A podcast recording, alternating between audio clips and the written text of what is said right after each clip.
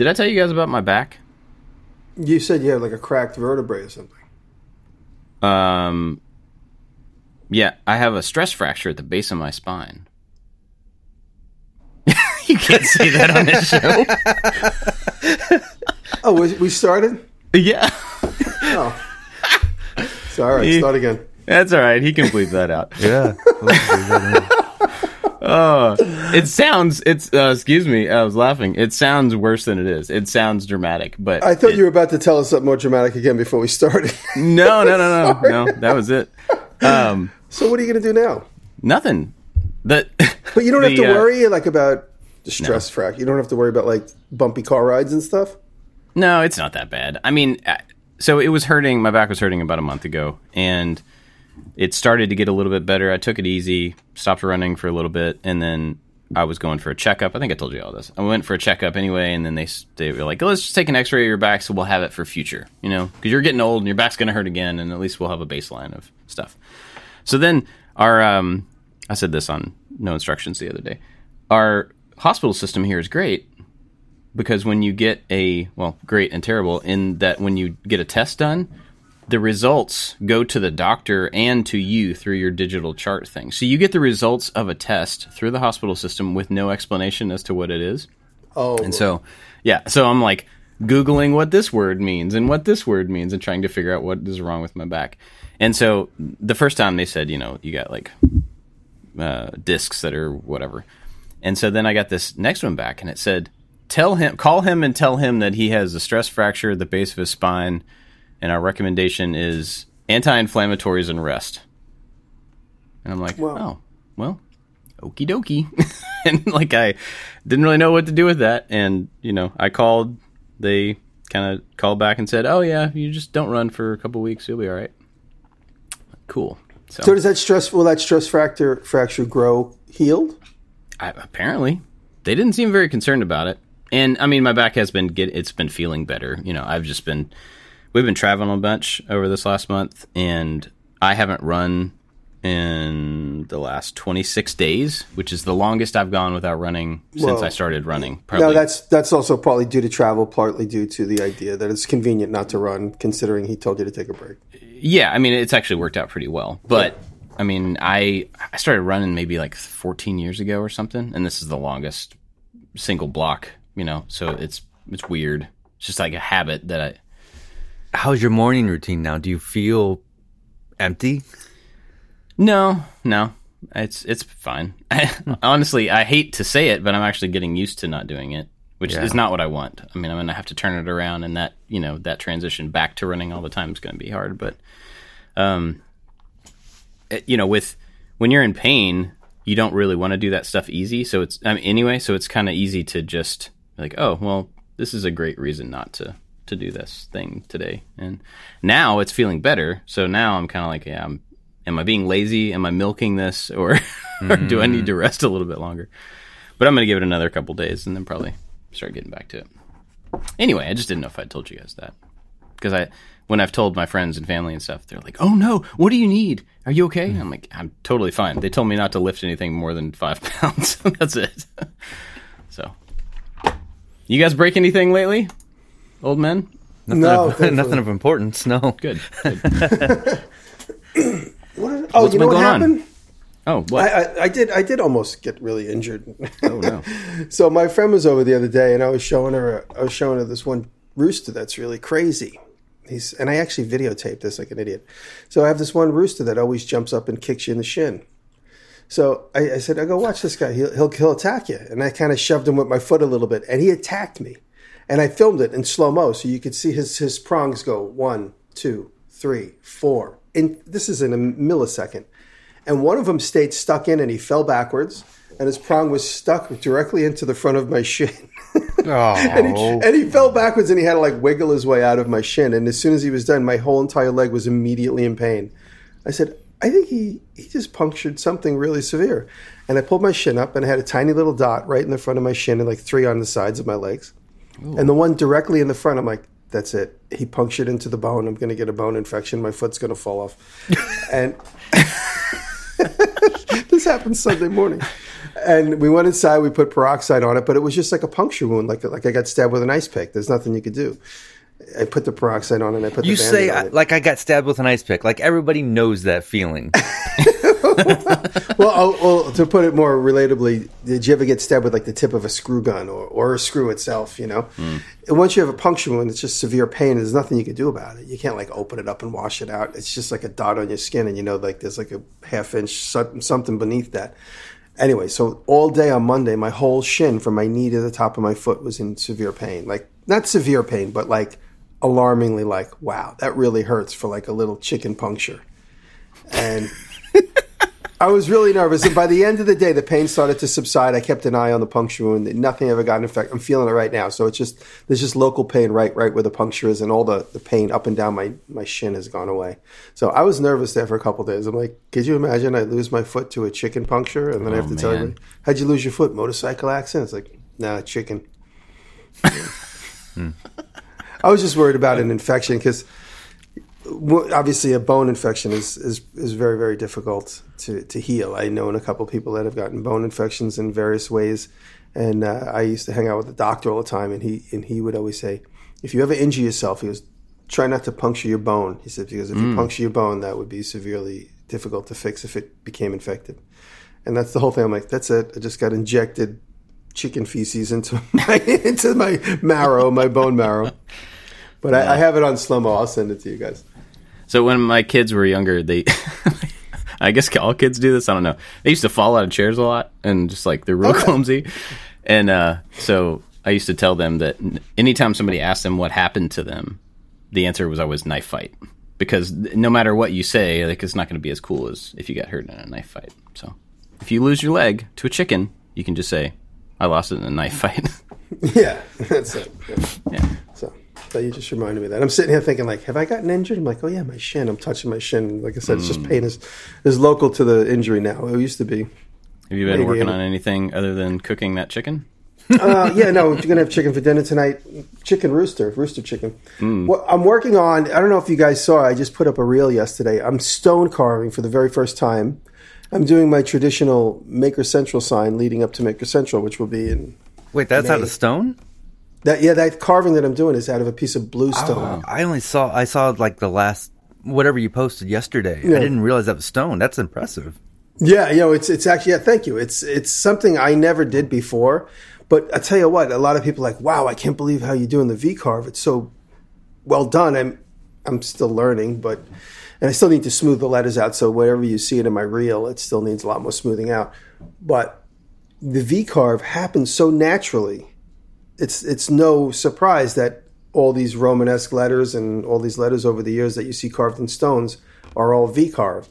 It happens hmm. naturally. Like when you're carving it, I thought I was going to make flat bottom letters. I'm like, I could never V carve. That's too skillful. That's what I'm thinking to myself. I thought I was going to chisel out these letters and make them all flat bottom. And then and in my head, I'm like, how am I going to make it look like a router and make each letter look like it's the same depth? That was I thought was going to be my difficulty.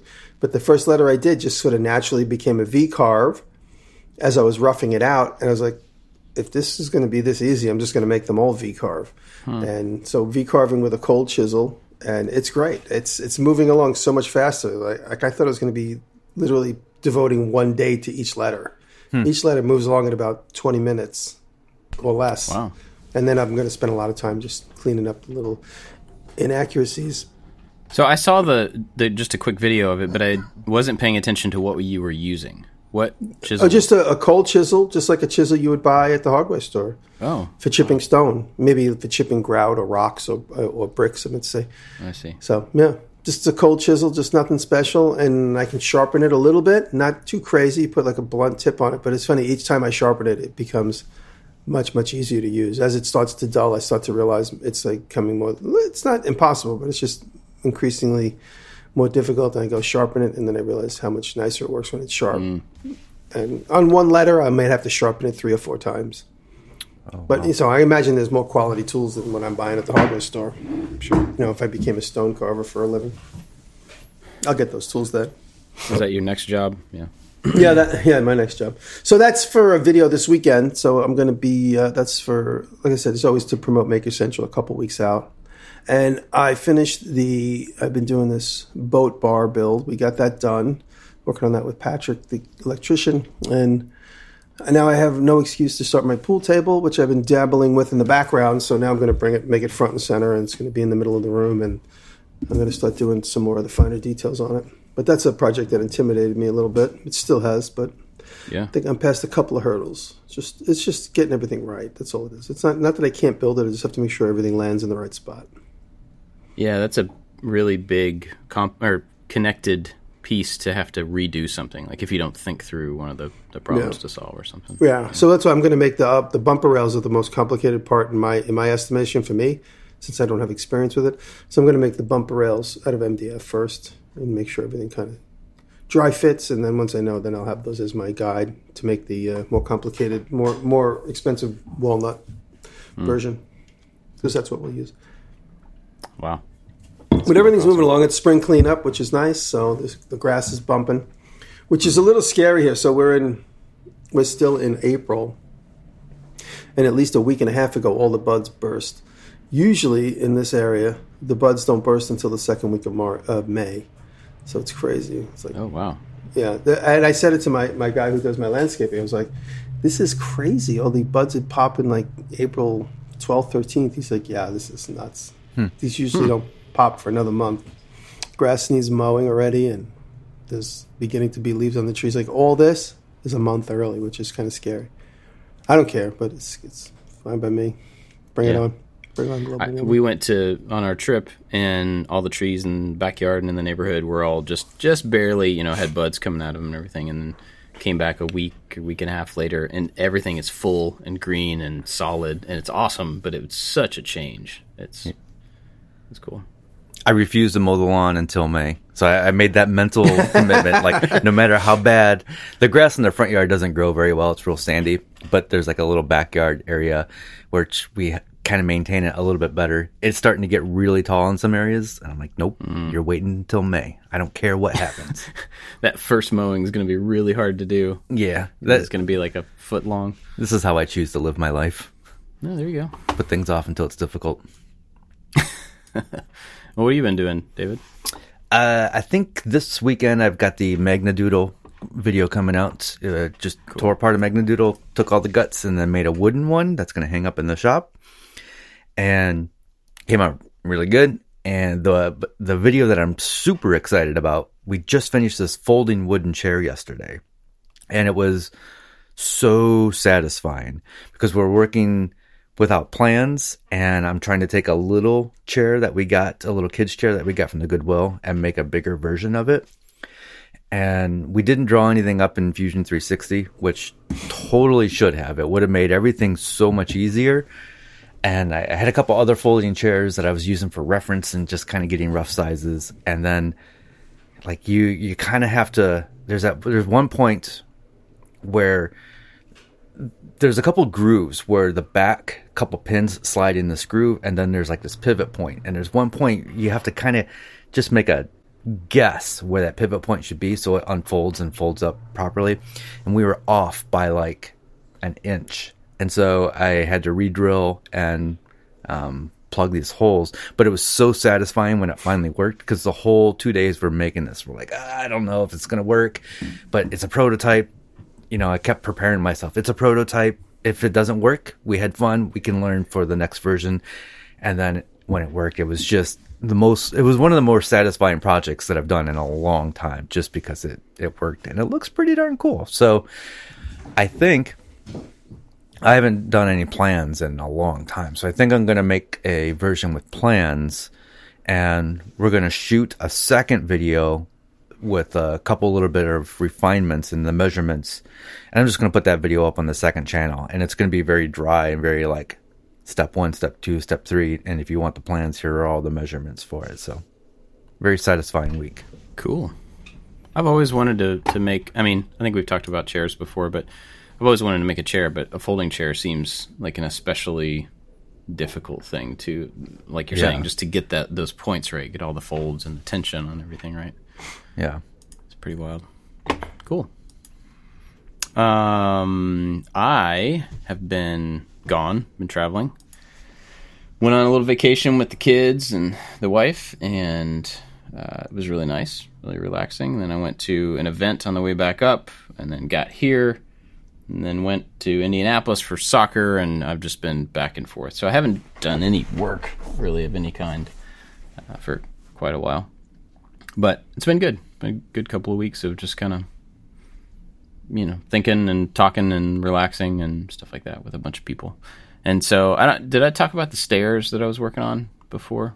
Tell you all about that. So we've got Yep, you were ripping them out, yeah, yeah. So skinning them. to, yeah, today I've got them all skinned. Uh, I've got down to like the just the rough stair, and so today I'm going to start building everything back. And um, there's electronics involved in that whole thing, and so I've been uh, working on some code and working on some 3D printing it's to going to be the piano steps. no, I thought about that, uh, and Boing, boing, boing, boing, and and I looked into it and like and I figured out how to do it, and it was. unnecessarily complicated to, to pull off. So kind of. That would be fun. so here this is pretty crazy. I know we've talked about the AI stuff before. Um but over the weekend or this where I was at this this get together with people, there was a, a huge amount of conversation about AI. Like, you know, in one conversation, it'd be like, "Oh, it's the best thing ever. It makes my job easier." And the next one, it's like, "Oh, we're all gonna die. Everything's gonna melt down, and nobody's gonna have a job." And what you know, it's just there every opinion possible on this as a general topic.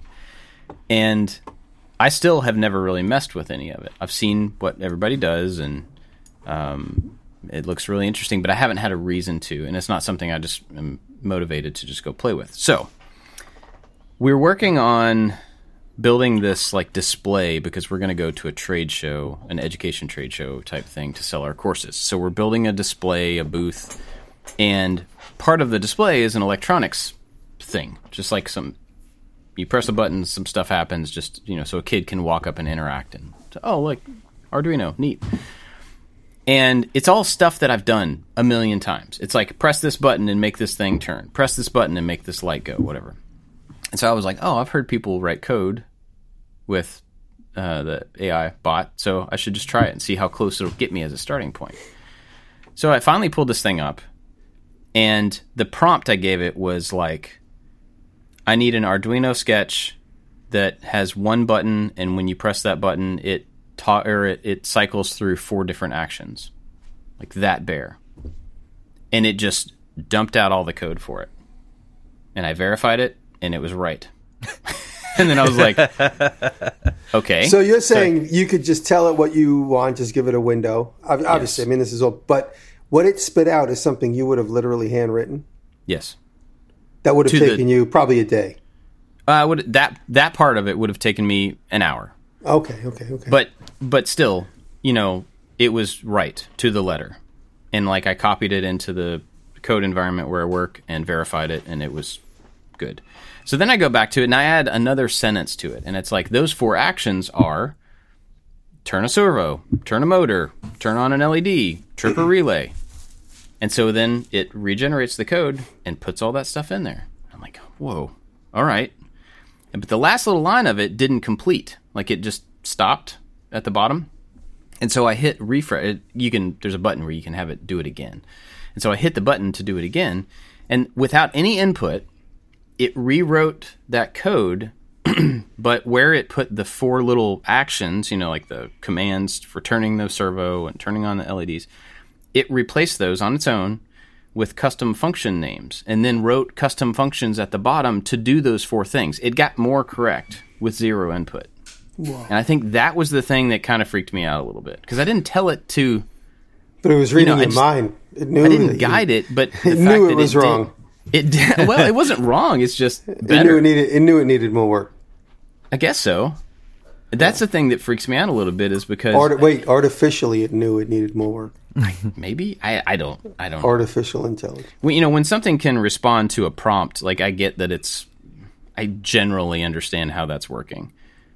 But with no prompt, it just tries to figure out a more productive way to do it. Is really, really strange. Which got Is this is this program you use to write the code? Is it ChatGPT or is it some Yeah, other yeah. version? no, uh, it's, it's that one.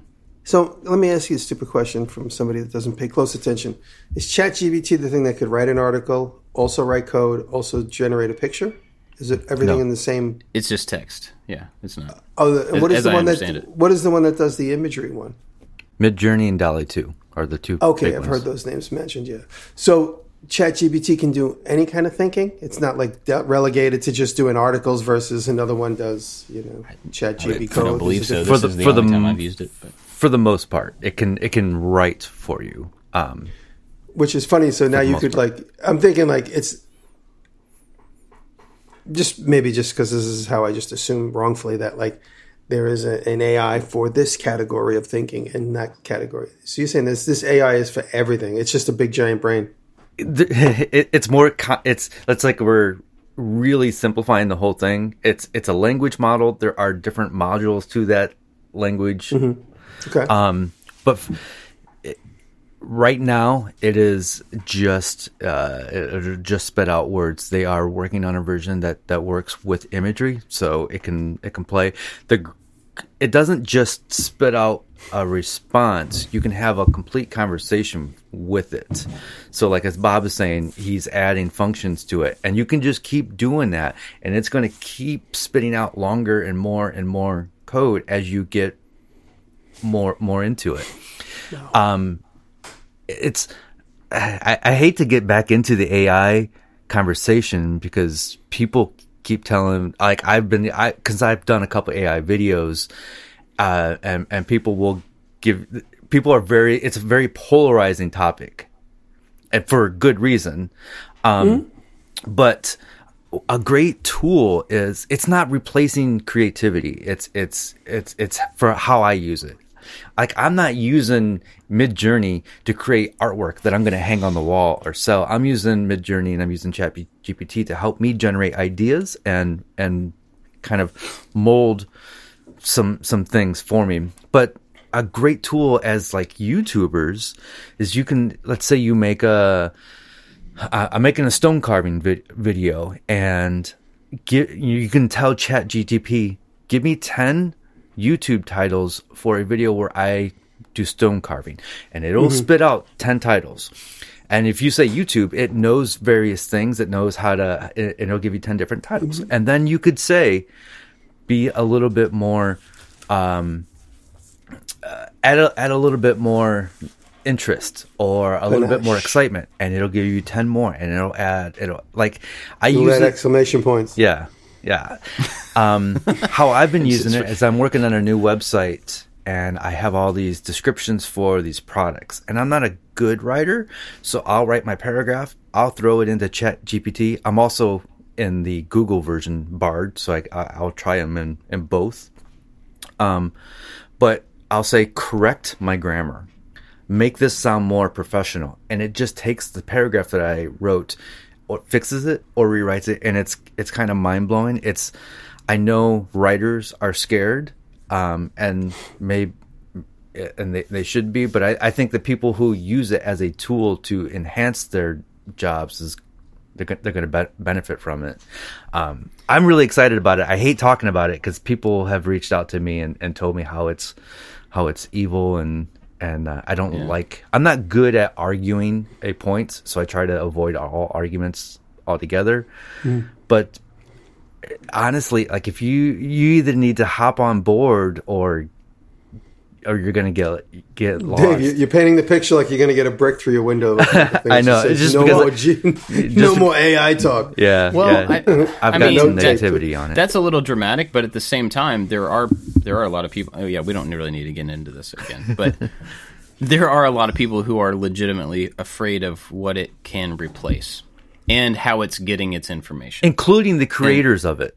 They're afraid of it too. Yeah. There's Yeah. a great. I, I- sorry, I don't want to interrupt, but I just watched a 60 minutes interview with um, uh, is it the the the, the, the, the head guy at, at, at Google who's working on the the AI stuff, and they're like, yeah, we train it, and then we don't know how it works, and so it's a great tool, but we also are kind of afraid of of it, and Yeah. they think there should be government regulation to make sure everything is, is is cool and it doesn't get used in the wrong way. So even the creators are scared of it and they don't know how it works because it trains itself.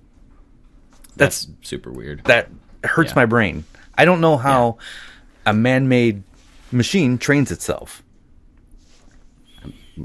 I mean, you build something that learns how to be trained, and then it's going to learn how to train itself based on how other people train things. you know, it's like I'm it's actually think. But we're all going to die. We are going to die. We're all man. Yeah, it's Now over. that I think about it, it's over. Yeah.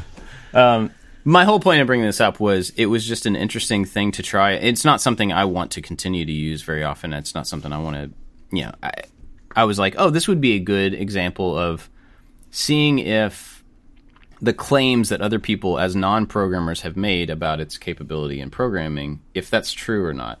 Because I can have it write something and look at it and verify is that what I meant or not. You know, it's not like write me a, a paragraph in Russian. Like I don't know if it's right or not, but so the cool thing about using it yesterday was that I'm in a time crunch. I have three things that I have to be working on in the next week. And just by spending five minutes with this thing testing it out, it saved me at least two, maybe three hours of grunt work of things that I've already done many, many other times. I just don't have to do that. And so, like, I could see a place, even though it, you know, part of me is like, oh, it's going to take jobs. It's also making my job easier because now I don't have to spend those few hours doing that grunt work. I can move on to the thing that's actually actually thing the thing that's actually creative, the thing that's unique, the things that I'm doing that hasn't been done, rather than redoing the thing that I've done in a bunch of different ways over the years. So, it was just kind As somebody neat- that has a neat thing to difficult time, as somebody that has a difficult time writing emails and writing long form of anything, if I could get a, acclimated with this program and tell it to write an email back to somebody that's somebody I need to communicate with, that would be like a dream come true.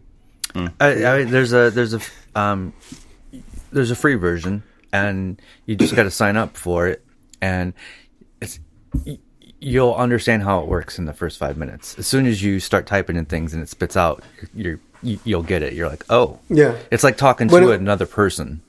My buddy whipped open his phone the other day and had it write an article about Yeah. me. I think I talked about this on here because it was a few weeks ago, and I was pretty amazed. Like he just he was like, "Oh look, write an article about Jimmy Diresta." You know, it was Mm. everything was fairly accurate.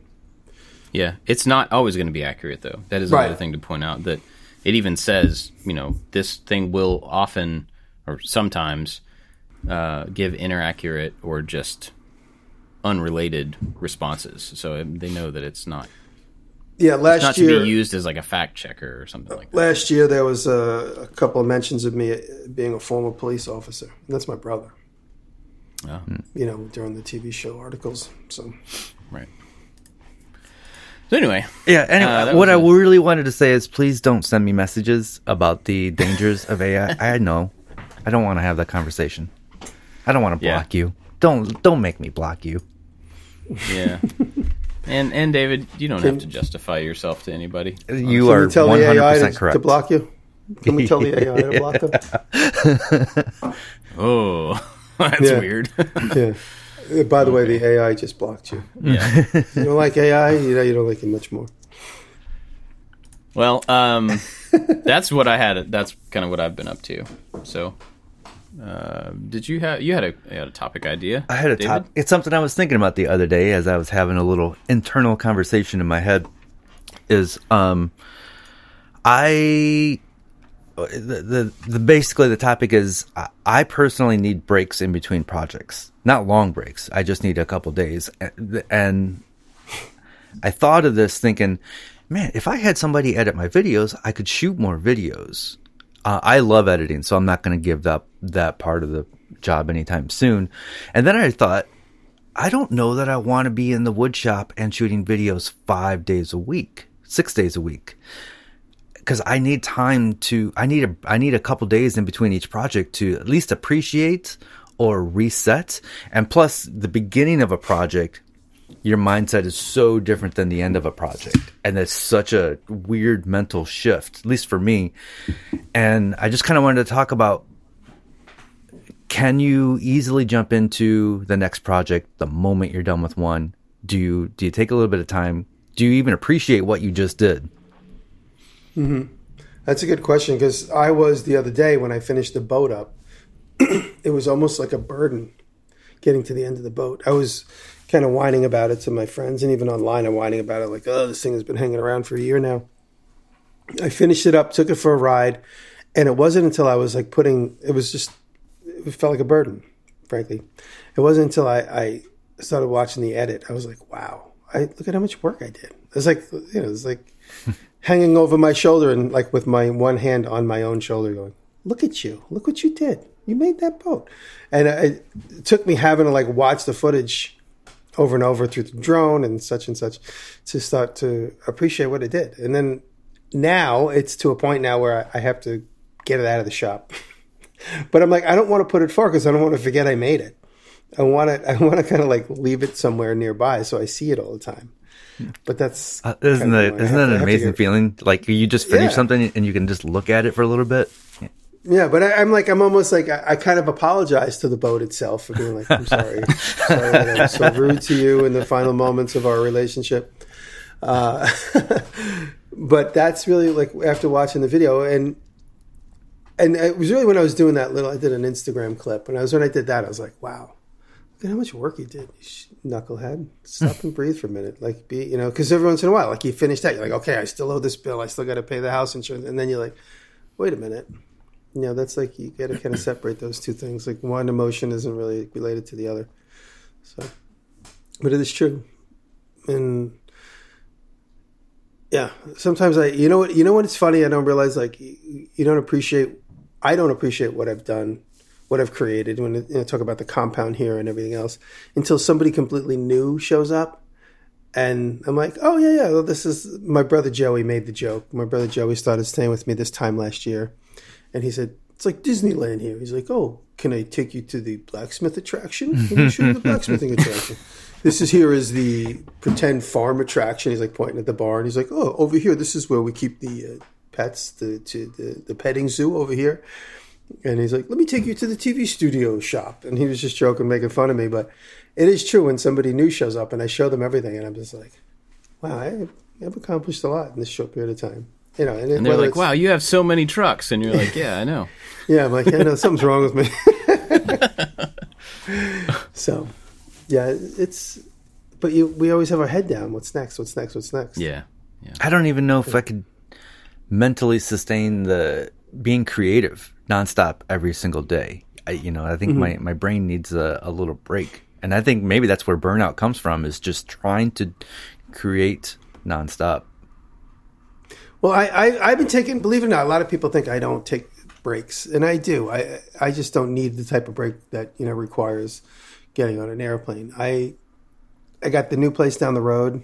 I I did a little Instagram story on it yesterday, but going to that graveyard and walking around that graveyard is so peaceful for me. It's really relaxing. It's it's like I'm feeling a, like a I'm like drawn to it, and it's it's something I do more often. I usually go at night because the whole day goes, and I, I usually do the bicycle in the evening. And so once the bike's done, everything's done, everything's put together.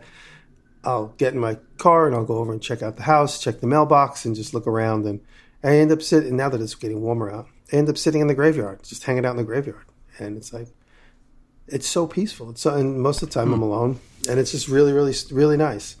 And so it's uh, it's the type of break that it's it's the only really type of break that I need right now. I can't imagine like taking a vacation like you know to the Bahamas or something. Mm. I wouldn't need that kind of break. I just need a few minutes here and there. It's like mm. I always liken it to they say Thomas Edison would sleep throughout the day. He would take. He would never really have like a full night's sleep. He would just take several breaks throughout the 24 hour period. And I kind of think think like that. And I'm not necessarily sleeping, but just to take my mind off everything. Can I want to ask you a really crazy personal question? When was you you mentioned the Bahamas? When was the last time you were outside mm-hmm. and you only had shorts on, no shirt, no socks, just just shorts? Probably when I was like eight. Is that true? Is that really true? I guess in high school we used to always drag a cooler of beers to the beach and like act like tough guys. Okay. Like real Guidos over in Long Beach. That was probably the last time, probably like in high school. Huh. I don't think I've taken my shirt off outside the bathroom in 38 years. I have a full Yakuza tattoo from my neck right down to the top of my pants, but nobody will ever see it. No, Oh I, man.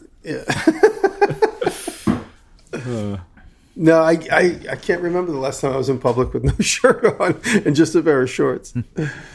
it's funny because Patrick always makes fun of me. He goes, "It's officially summer. Jimmy has cut a pair of jeans into shorts. I usually do that like around June, It's funny. and I just get like a brand new pair of Vans from Walmart, and then I just destroy the Vans until the summer summer's over, and I just throw them away, lose the shorts in the washroom, and then this time I'll make a new pair. Every year I make a new pair. Hmm. well, Bob, funny. Can you be creative every single day of the week? No, no, but I I do find that I do find that I can be more motivated. So, hmm, I don't know how to say this exactly. The video aspect of it and the attachment, all the stuff that comes with trying to capture what you're doing, I think is the part that I can't sustain super well.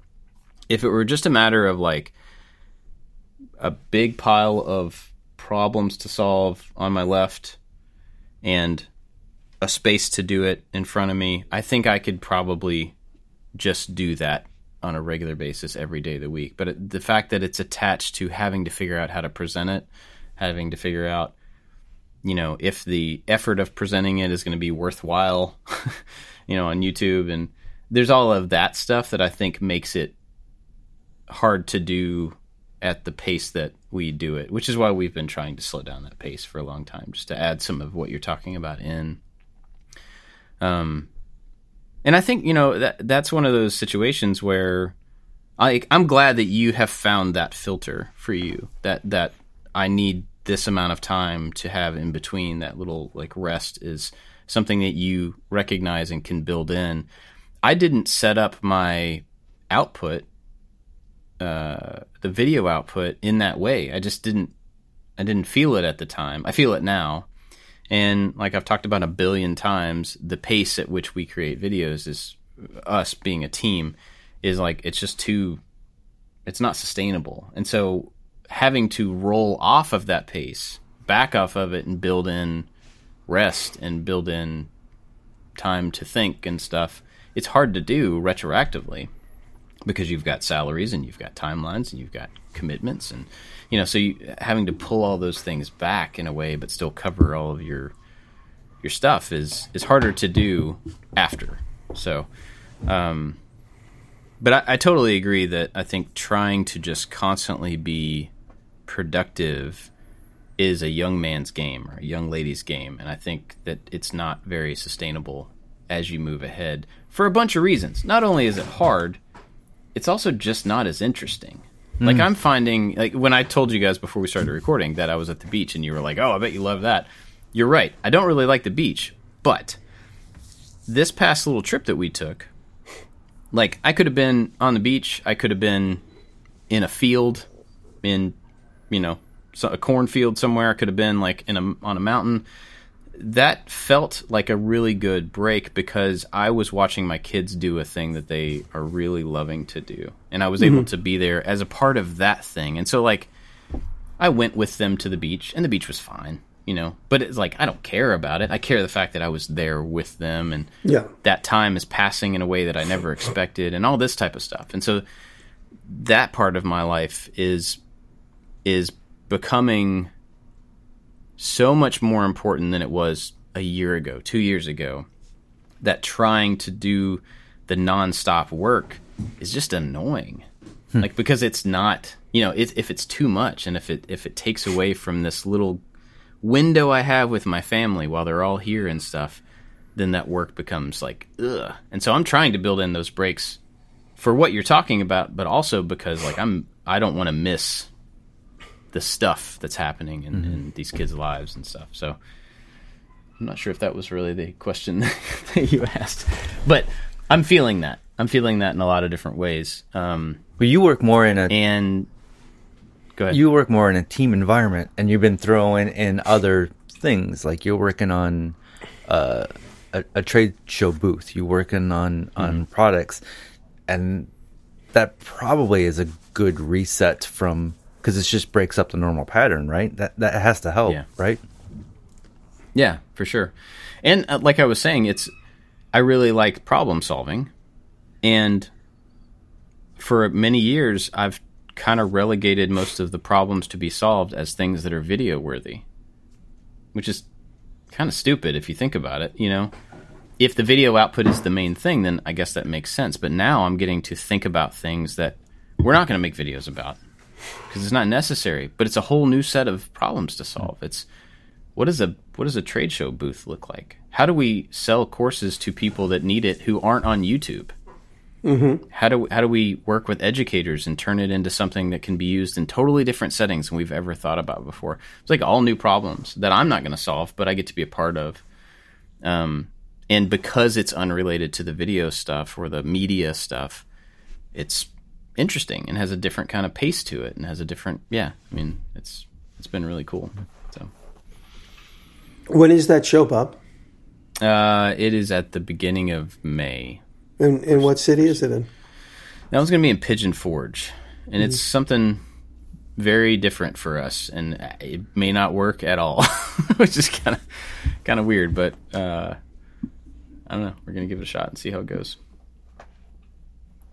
But I, I talked a lot the last couple weeks. I've talked to a lot of people who are in education, both in like public school, charter school, homeschool, um, and all of us on the team have been talking to different people and all those different things, trying to figure out like how do we how do we make what we've already done available, and as we go to make more courses for, going forward, how do we make them as educationally viable and useful as we can? You know, like I don't want to waste time making something for a YouTube audience that's not that's where it has to stop. I want to make it for them, but also make it so that educators can use it. You know, and be a resource. wonder. for uh, people. there- There's got to be homeschooling.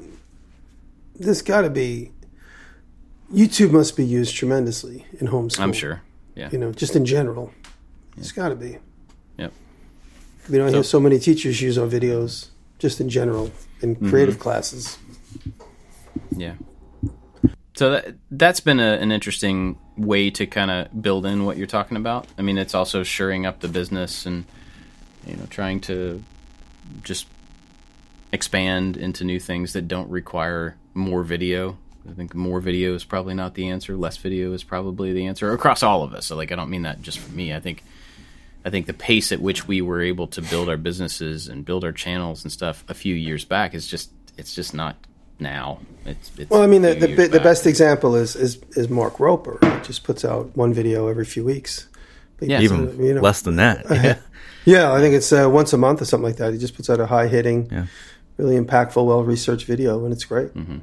It works for him. Uh, uh, uh, this guy named um, Paddy Galloway, he did a, a, a talk that I attended, and he was the whole talk was based on um, less videos but better videos, and and he, he gives a graph why, and I think th- it uh, it applies to everything in life, like less, le- you know, work on less woodworking projects, but better and, and greater woodworking projects because the, the satisfaction is there. And it, it just I agree less is it's really hard to get out when you're in a rhythm and you're putting out a video a week and you break up that rhythm and you're like oh man I don't got a video this week I'm gonna lose that that dopamine rush that I usually get when I release a video and that's it, it feels weird it feels like I'm failing but then then the next video I mm. put out is really good. I spent a lot of time on the project. The project is good. The video is good, and it's really satisfying for me. It's a it's that internal struggle. I was just gonna say, I'm trying to I'm trying to jump in, and you're 100 percent right. I think I'm addicted to this. Yeah. I know I'm addicted. I- I'm yeah, addicted yeah. to this. I'm addicted, and you know, it's it. it when people, uh, because I, I have lots of conversations about addiction because I'm sober now for so many years, and I tell people just get addicted to making stuff because it's not it's less harmful. If you can't really curtail that addiction, addictive personality, get addicted to something that's not as harmful as of course, spending your entire relationship in the shop is is detrimental in one way or another. But in general, it's it's just harm reduction. But I certainly feel addicted to this rush of doing a video every seven to ten days and jumping from one project to another. And you know, last night I got off the bicycle at midnight. I spent another hour doing woodwork because while I'm on the bike, I'm like looking around the room, going, "Oh, I should really spend. Well, all I need to do is that this only take me 15 minutes, and then once I'm done with that, I could then then I can move to that next part of the project because I'm doing some woodwork for a private client, and it certainly certainly feels like an addiction, Hmm. but it's not an addiction that I'm worried about because it's not taking away from anything else right now. Yeah, I mean, uh, maybe addiction me. is a strong word there. Yeah. Maybe it's you know it's just something that you're passionate about, like that. that I mean, obviously, you're passionate about it, but Mm-hmm. you know, addiction is something that that takes over and allows not like doesn't allow you to do other things. And I think you choose to be as creative and to be as productive as you are, um, which is a an active replacement for harmful things.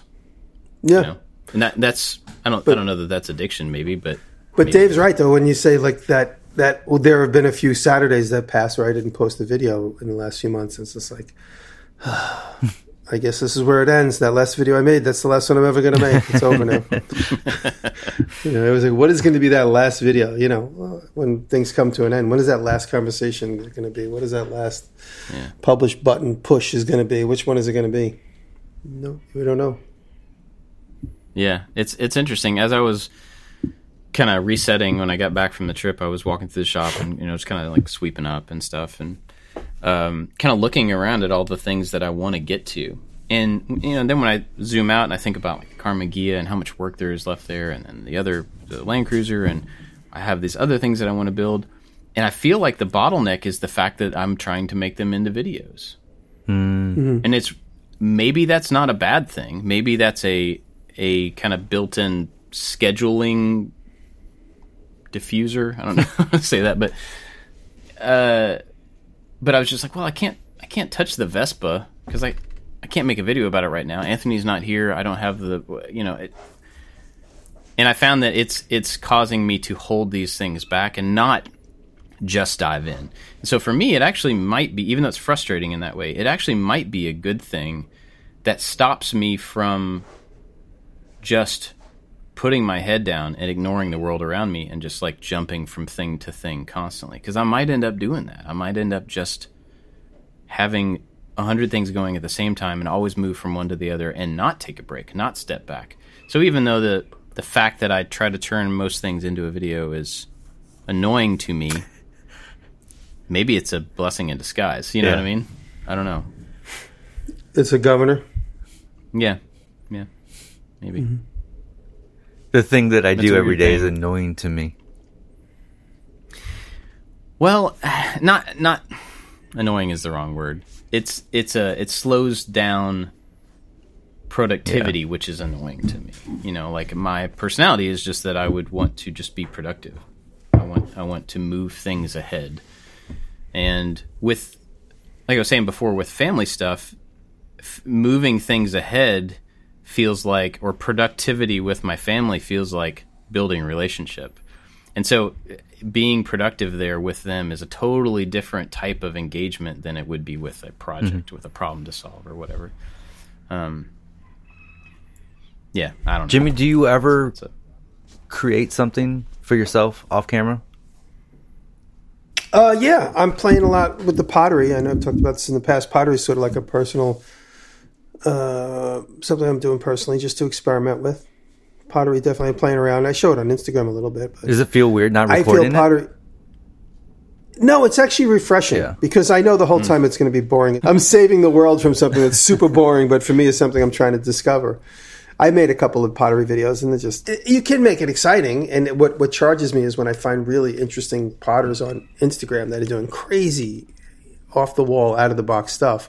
I'm like, I could do that, but then I'm like, oh, they just use like 800 pounds of clay. I don't really have the time and patience for making something have 100 pounds of clay. But that really excites me. It jazzes me up. I'm like, how can I do that, but keep it on my tabletop? Hmm. You know, so it's for me, it's a whole new world of discovery, I, and I'm not showing a lot of it. I'm not. I'm not showing all of it on Instagram. And I'm working on a project right now for a client. Uh, It's a private client, and I'm just making something out of wood, and it's just all woodwork that's fairly boring. So I'm not showing it. It's just it's, there's nothing groundbreaking in it. There's nothing exciting. It's just straight. That ahead. right there like- is an uh, interesting thing though. what you just said. yeah. That there's nothing groundbreaking and nothing exciting in it. And so Yeah. that's why you're not showing it. Yeah. Do you think that's this is a maybe an entirely different topic that we can Yeah. talk about a different day? But do you think there's a problem with that? The fact that that is the filter. There's another reason. There's another reason I'm not making a video of it, and I really kind of went back and forth because there's lots of techniques that I'm doing, which I could put in a video. And it's funny you bring that up. The reason I'm not making a video of it is because I'll never have the opportunity to shoot a finish of it because it's not it's not for me. It's going to get fabri- It's going to get installed by somebody else. I'll never be at this New York City apartment that where it's going to be all displayed, and I'll have to wait months for still images. So I'm like, I don't even. I want to just breeze through it but it is inspiring me to think like okay this is a beautiful piece of furniture that interior designer made. How can i be inspired by this to make something like this for my house where i could make the thing control it modify it if i feel necessary and then put it install it somewhere in one of the bedrooms and then have a f- beautiful finished shot of it. That's really that's like so when i look at the whole beginning middle and end i'm like i don't have an end to this video. I never will have an end. It'll just get in a truck and be gone so I'll never get it, and it won't make sense in my shop because it's a whole big puzzle piece that gets put together in a room. And so I'm like, you know what? I'll spare the audience of a half baked video and just breeze through it. The client will be happy it gets done faster than expected, and be out of my life. Uh, to to kind of answer the question that you're asking, Bob, for me, the creative process is more than just the thing that I'm making. I also, since I edit my own videos and I'm trying to bring out the the story in the videos, I find the whole video production thing creative and fulfilling.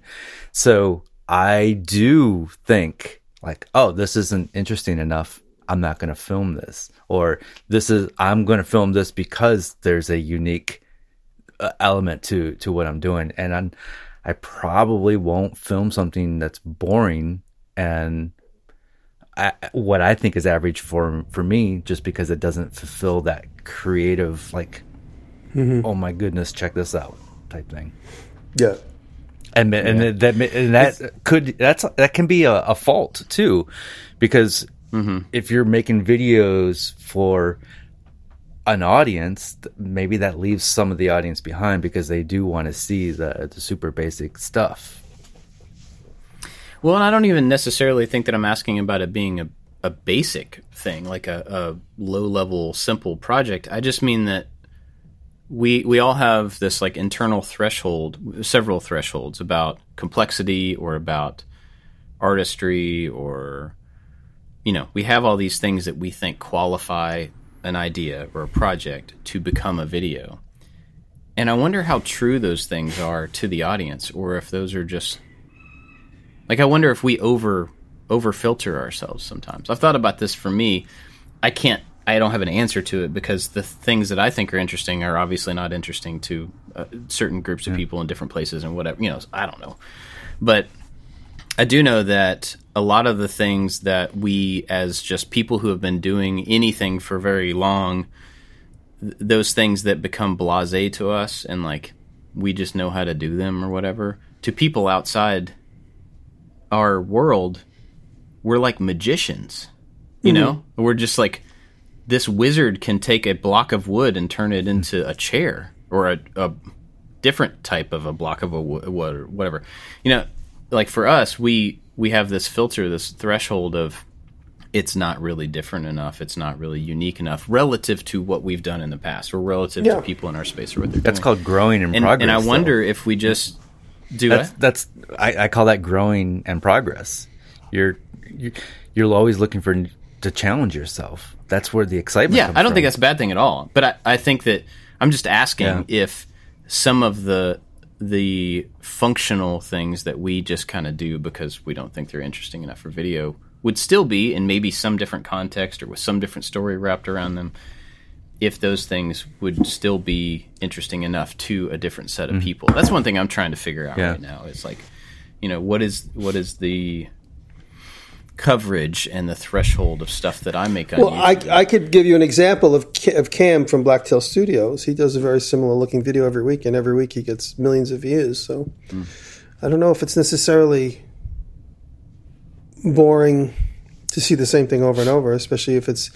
I, th- I think the, maybe the allure with Cam is that it's just so much money at stake each time. You know, these slabs and hmm. the client prices. It's like it's much more high stakes, even though it's Yeah. all the same. So it's like guys with exotic cars. If you're a buyer and seller of exotic cars, for instance, you know everything's such high stakes. So I think that adds the drama and the adrenaline rush versus me making, you know, something that looks like you bought it out of uh, Elm. what is the name of that furniture company? West Elm. West Elm. Yeah, it looks like something you bought out of West Elm for like Yeah. Three hundred dollars. It's like okay, Well, wow. I guess like the the car thing is a good analogy, I guess, for where I'm trying to get to with this is that it would be very easy for us, and a lot of people do and can succeed at buying a more expensive car every video. You know, as a metaphor. Um, I can't do that. I can't. I can't outdo myself every time. I can't be original most of the time, much less every time. And so I I guess the question is just about like, are we are we working our ourselves out of a job if we're always raising raising the threshold every time, not occasionally.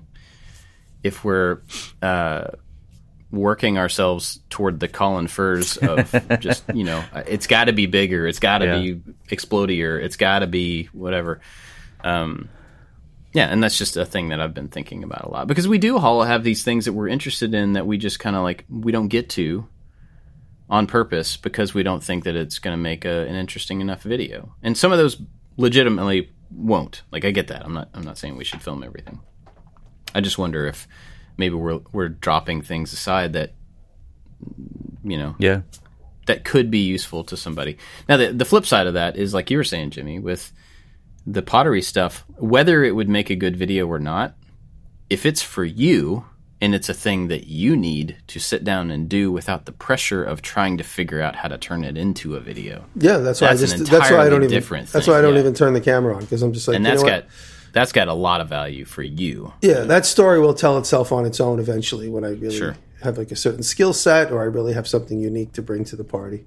Till then, I'm you know people just watching me in kindergarten. and like nobody wants to watch that. I so I also to pivot a little bit. I also had a bunch of conversations at this event I was at with different people from different genres. There were only a few, a couple of maker type, builder, engineer type people there.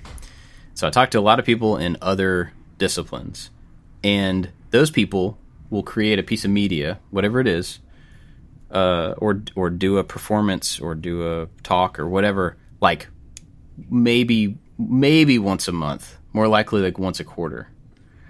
And so they were asking what I did, and I was telling them about all of us and what all we create on a regular basis, and they're just like flabbergasted. like, how often do you do this? How much? You know what?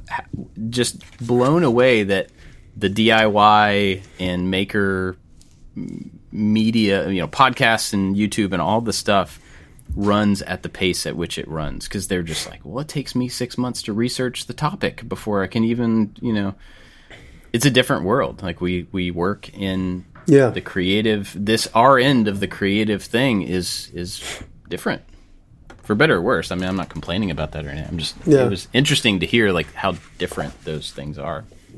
So, Yep. but um, yeah. Any other thoughts on on this? Hmm. Mm-hmm. Hmm.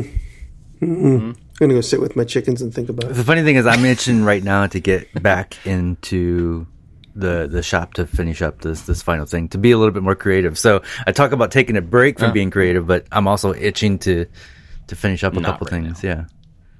Yeah, yeah. That's a good thing, though. I, that's that's great to have that itch, you know, to be motivated to to wrap something up rather than just be like, oh, I'm done with it and move mm-hmm. on and go on to the next thing. I do find Cool. myself much more playful now that I have a lot more time. I, have, I have a lot more time than I had in the last several years, so I'm being more experimental, more playful, off camera, digging into projects and uh, products. Like for instance, I have this this welder generator, which I hardly ever use. I got it from Lincoln. I did one or two videos with it. I pulled it out of storage the other day, and I'm playing with it, and it's here. And me and Rob went and picked up this old tractor. I got a 1954 John Deere bulldozer. You guys, I don't know if you saw it on Instagram. That's going to be a video. So I have a lot more time for a little bit more playful stuff and just experimental stuff. So I'm taking advantage of that. Good. Yeah, You know, trying to scroll less, mm. Yeah. Yeah. be for real. productive more. Yeah. Cool. Still happens though. All right. Well, I'm going to thank our Patreon supporters because they're awesome. Because they help us make this show. We're really grateful for that. Uh, we got a lot of people over there that help us out uh, every episode. and all different levels get the after show. But there's a top group I always want to call out because they go above and beyond what they need to, and we're really grateful for all of them. That group is Corey Ward, Albert's Woodworks, works by Solo, Chad from Mancrafting, Chad's Custom Creations, Grant at Dad Crafted, Rich at Lowen Designs, Odin Leathergood, Scott Oram, Stu Morrison, Warren Works, Michael Menedgen, Gretchen Hofer, The Web Ranch Woodworks, and Crabtree Creative. But also people like Skull Forge Studios, which is a really cool name. uh, there's a lot of people that Thank that you. just continue to help us out. So thank you to all of you. Um, if anybody wants to get the after show, which is I don't know, 15, 20 minutes more of this show after this show, you can go to patreon.com slash making it and help us out for any amount. And if not, that's cool too. Just glad you're listening. Um, I have a really cool thing. I think it's really cool that I want to recommend. But do you all have anything first? I'm looking for something. I'm trying to find something. I, I can't remember what it's called. Okay. So there's a channel called In an Instant. I did not know about this, and he's got a great little documentary uh, that that he filmed called "Inside the Last Polaroid Factory in the World." And uh, I'm a collector of Polaroid cameras, and so YouTube knew to to put this in my in my recommended. And I can't believe I didn't know about this channel. It's only got twenty three thousand subscribers, and I say only that that's a lot of people, but um I, the way the video is done it's so good like uh it seems like he should have more subscribers just because uh, he's such a good good host and this is such a good tour of the the polaroid factory Cool. I'm scrolling through it, and I keep I keep watching Legal Eagle. So we all know who Oh. Legal Eagle is. scrolling through, it, I keep watching. He he does a good breakdown of current events. Check out Legal Eagle. Cool. But I'm looking. Uh, and what else? What else? What else? I don't know. I'll go ahead and do mine. Go ahead. You do yours. I, I'm So I met a guy. I can't find this thing.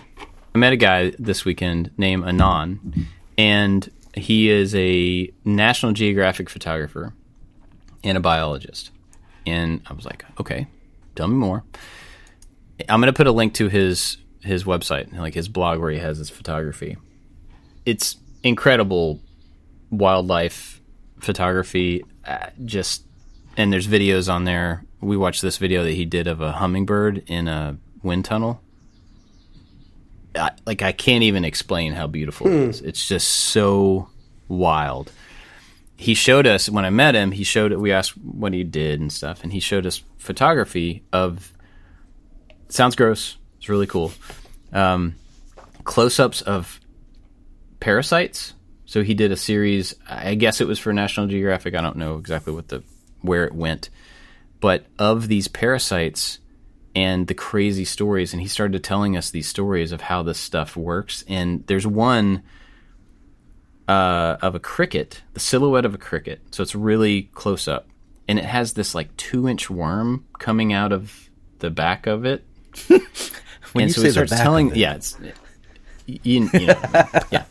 Um, and so he starts telling us the story about like, I, and I don't remember all the details, but it was like this this worm dies and leaves these spores that get eaten by a snail, and then the snail dies, and then the spores turn into this cyst on a mosquito, and the mosquito dies in the floor, and the cricket eats the remains of the mosquito, and then it gets these spores get back inside the cricket, and then this two inch worm grows inside the cricket, but has to be birthed in water, so it takes control of the cricket's brain and makes it drown itself so it can come out in water.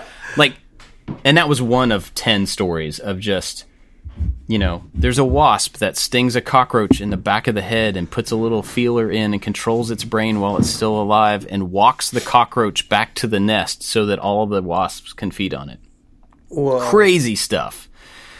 And he takes This is a photos YouTube of channel? this. No, this is photography. Like he he tells these stories and he takes photography. He's got motion like profile photos of bats flying and bees being born. Just like wild, beautiful close up stuff. Um, he was a very, very nice guy too. But uh, I was just blown away at what he does and how he got to what he does, and now he's at a point where he's trying to create these photos, but he has to, uh, to capture a lot of the photos. He has to build contraptions to be able to even make them visible and stuff. And so we started talking a lot about that, and I was just like begging him to help with something. like, let me make something to help this stuff happen. So anyway, just go check out the link. Uh, it's Ver- his last name is Varma, I guess V A R M A. So it's varmaphoto.com, but just beautiful stuff and really fascinating. Um, so he was one of the many incredible people that I met this past week. Wow. By the way, I found a, a an interesting video. It wasn't what I was looking for, but it's, it's worth looking at because it's kind of cool. Is uh, the Q? You know, the Q's got millions of views Oh, yeah. and millions of subscribers. I, I don't know where the Q is from. It's very kind of it's very like bland, but obviously the videos do well. Um, check out the Q. He did this machine that will wrap your life. It's it's a machine. You ever see the machines at the airport that'll wrap your luggage with stretch wrap? Oh yeah, this is like a mini version of that for like wrapping cables and stuff. It's really cool little practical product. Handmade. The Q. Plus it's great. I think the Q made who did you guys happen to see the bicycle with square wheels this week? Was it Yeah. the I Q? see it right now. Yeah, it was a couple weeks ago. Yeah, the Q did that. That's crazy. That's so wild. Oh wow. Oh, and then the bike with the broken wheels. It's like they took one circle and broke it into three separate pieces, and they all turn and contact at different Yeah, times. yeah, that was a big pot. And then one on ice with saw blades, and then there's one tennis ball, so you never get a flat. What in the world? I have not seen any of this in a while. He made a one wheel with a Formula One tire. It's like it's like a 25 inch tire in the middle of it or something. Oh yeah, yeah, yeah. It's great stuff. Wild. Anyway, cool. Yeah, we'll we'll put links to all that stuff. Uh, I guess that's it. Unless you guys got anything Thank you. else. Thank you. yeah. Thanks for listening. Thank you. We'll see you next time. Love you.